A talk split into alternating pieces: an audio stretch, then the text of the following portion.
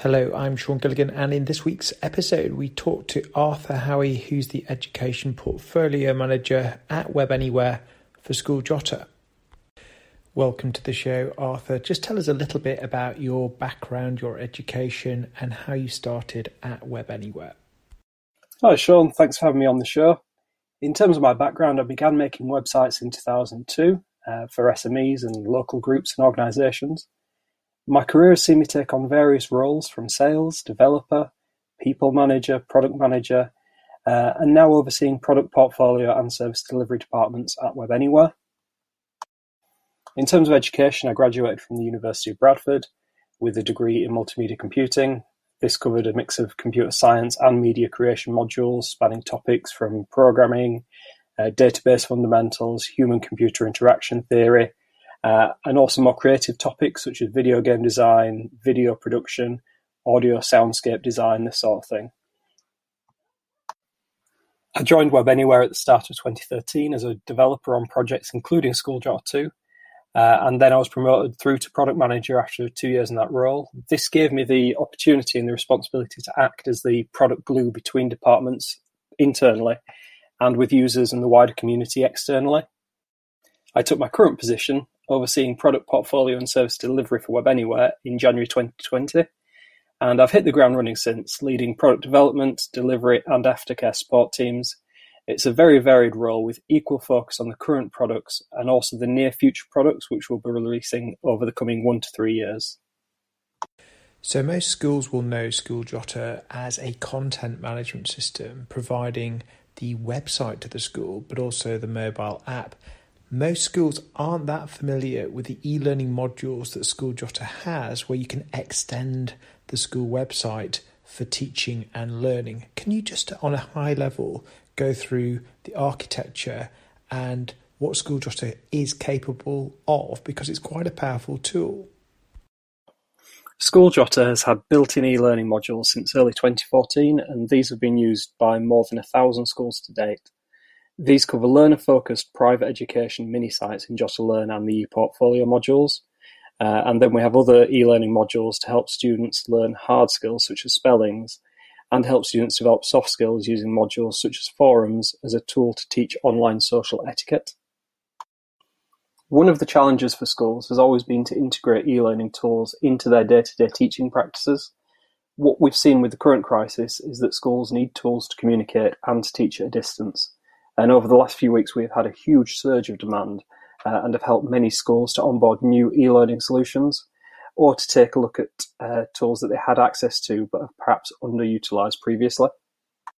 So traditionally, Schooljotter is used to create a school website. You've got the head teacher, the bursars, and various teachers adding pages on the public-facing school website. With JotterLearn, it's about teachers creating private teaching websites for learning resources and for adding quizzes. So, can you just talk through the simple steps of how a teacher would log on to Schooljotter and get started creating a teaching website? It's really very straightforward. Uh, the teacher just need to log in with the same logins that they've been using to edit the website.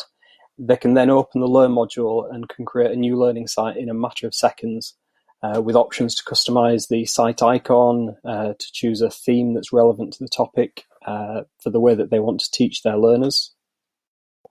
Once created, teachers can then choose with whom to share these learning sites.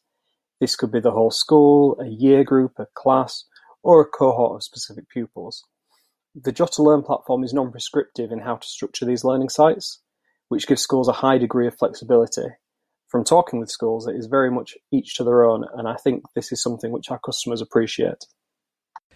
So the workflow for editing a teacher website is very similar to a school website. You browse to the page you want to edit, you click the edit button, and then you can insert various elements and widgets. Can you explain to us the difference between a teaching website and a school website and the difference in the sort of elements that you can insert onto the page? The JotterLearn editor is built on top of the same easy-to-use platform that is used to edit the website. Learning sites are built up of a number of elements which can be added to multiple pages, which can be as large or as small as a school wishes to teach the topic or topics they need. The elements which are specific to JotterLearn include an element for playing SCORM packages and activity elements to allow for homework, coursework or other activities to be assigned to and submitted by students. It also features a wiki element and a quiz element, including self-marking quizzes and the ability to share learning sites to specific groups of learners. Aside from the specifics of how the learning site editor varies from the standard editor, there is the wraparound which JotterLearn offers, Firstly, schools can create an unlimited amount of learning sites on their account. And secondly, the activity elements on the page capture and present student submissions in a separate area within JotterLearn, so that educators simply need to go to one place to see all homework submitted or the results from the self-marking quizzes all together. Arthur, what would you say the advantages and disadvantages are to online learning? Clearly, there's benefits uh, because a pupil can learn at their own pace and there's greater personalisation. But there is, of course, this disconnect now where pupils and teachers have been separated and that personal touch is no longer there. Give us your thoughts. For traditional e-learning within a school context, there were, I'd say, two predominant use cases. The VLE could be used within a class to direct the structure of the lesson, being used as a reference point and to direct learners from activity A through B, C, and so on. The second use case was for remote learning to supplement teaching that was happening in the classroom anyway, for example, to allow learners to submit homework digitally. If you consider VLE use in a higher education or a further education context, it's again a different sort of beast, as this could be used as the primary means of course delivery, which is used probably most famously by the Open University, this approach is more what schools are experiencing now, as all non-key worker children are in effect now distance learners. As schools are now being accelerated towards e-learning, in whatever format that might be, there's an opportunity to use e-learning to bring parents closer into the learning experience of the student. Parents are now the ones who must drive and encourage learning rather than the teachers, and fill the void that schools offer both academically and socially, albeit socially distanced. This will be a challenge for all families, as despite how it feels to some, this is not a holiday but rather an unprecedented international crisis, and parents now need to be encouraged and supported by teachers to own the role as primary education giver. By equipping teachers, students and parents with the right tools and giving them a safe space to share these resources, this unprecedented period can be made as pain-free as possible. Crucially, this supports students in the short term so that academically they can develop on track over their medium and longer term learning journey. Now, there's an extra special feature within School Jotter that allows the sharing of resources across all schools. Can you explain what the community features are and how schools can transfer knowledge, data, resources, and activities between schools? There are two main types of sharing across JotterLearn accounts. Schools can choose to share at the individual resource level or at the entire learning site level. For each option, the school simply marks content as available to the community, and it will instantly be available to other JotterLearn accounts. This is an option which schools control and they can rescind this at any point if they wish to do so later.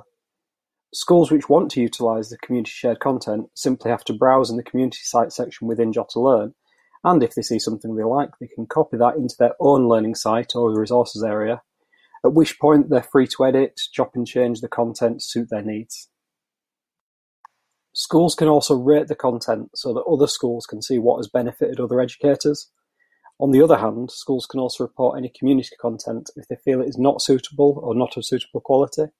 Web Anywhere then moderate this and can choose to hide content from the community where it is deemed to not be of suitable standard.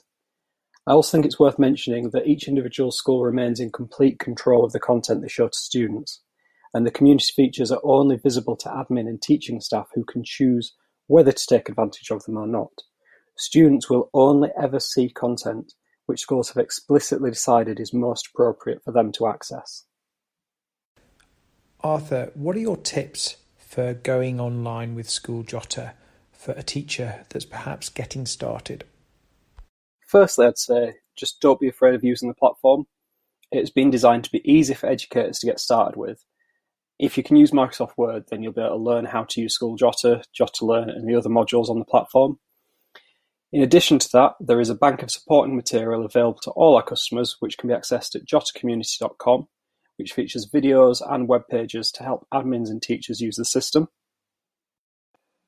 For schools which require more direct help, we also offer a range of training packages, from quick 30-minute remote training for individual teachers through to longer training sessions with larger groups of staff.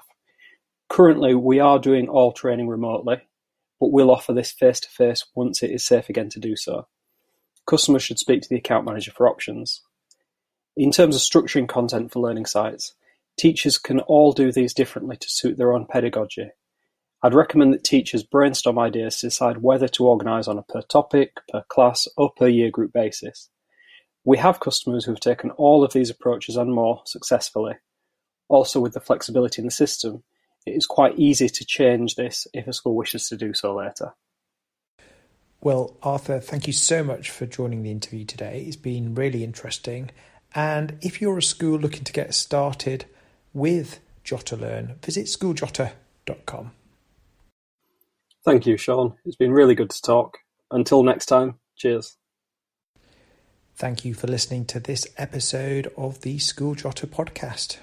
I've been Sean Gilligan interviewing Arthur Howie, the Education Portfolio Manager at Web Anywhere.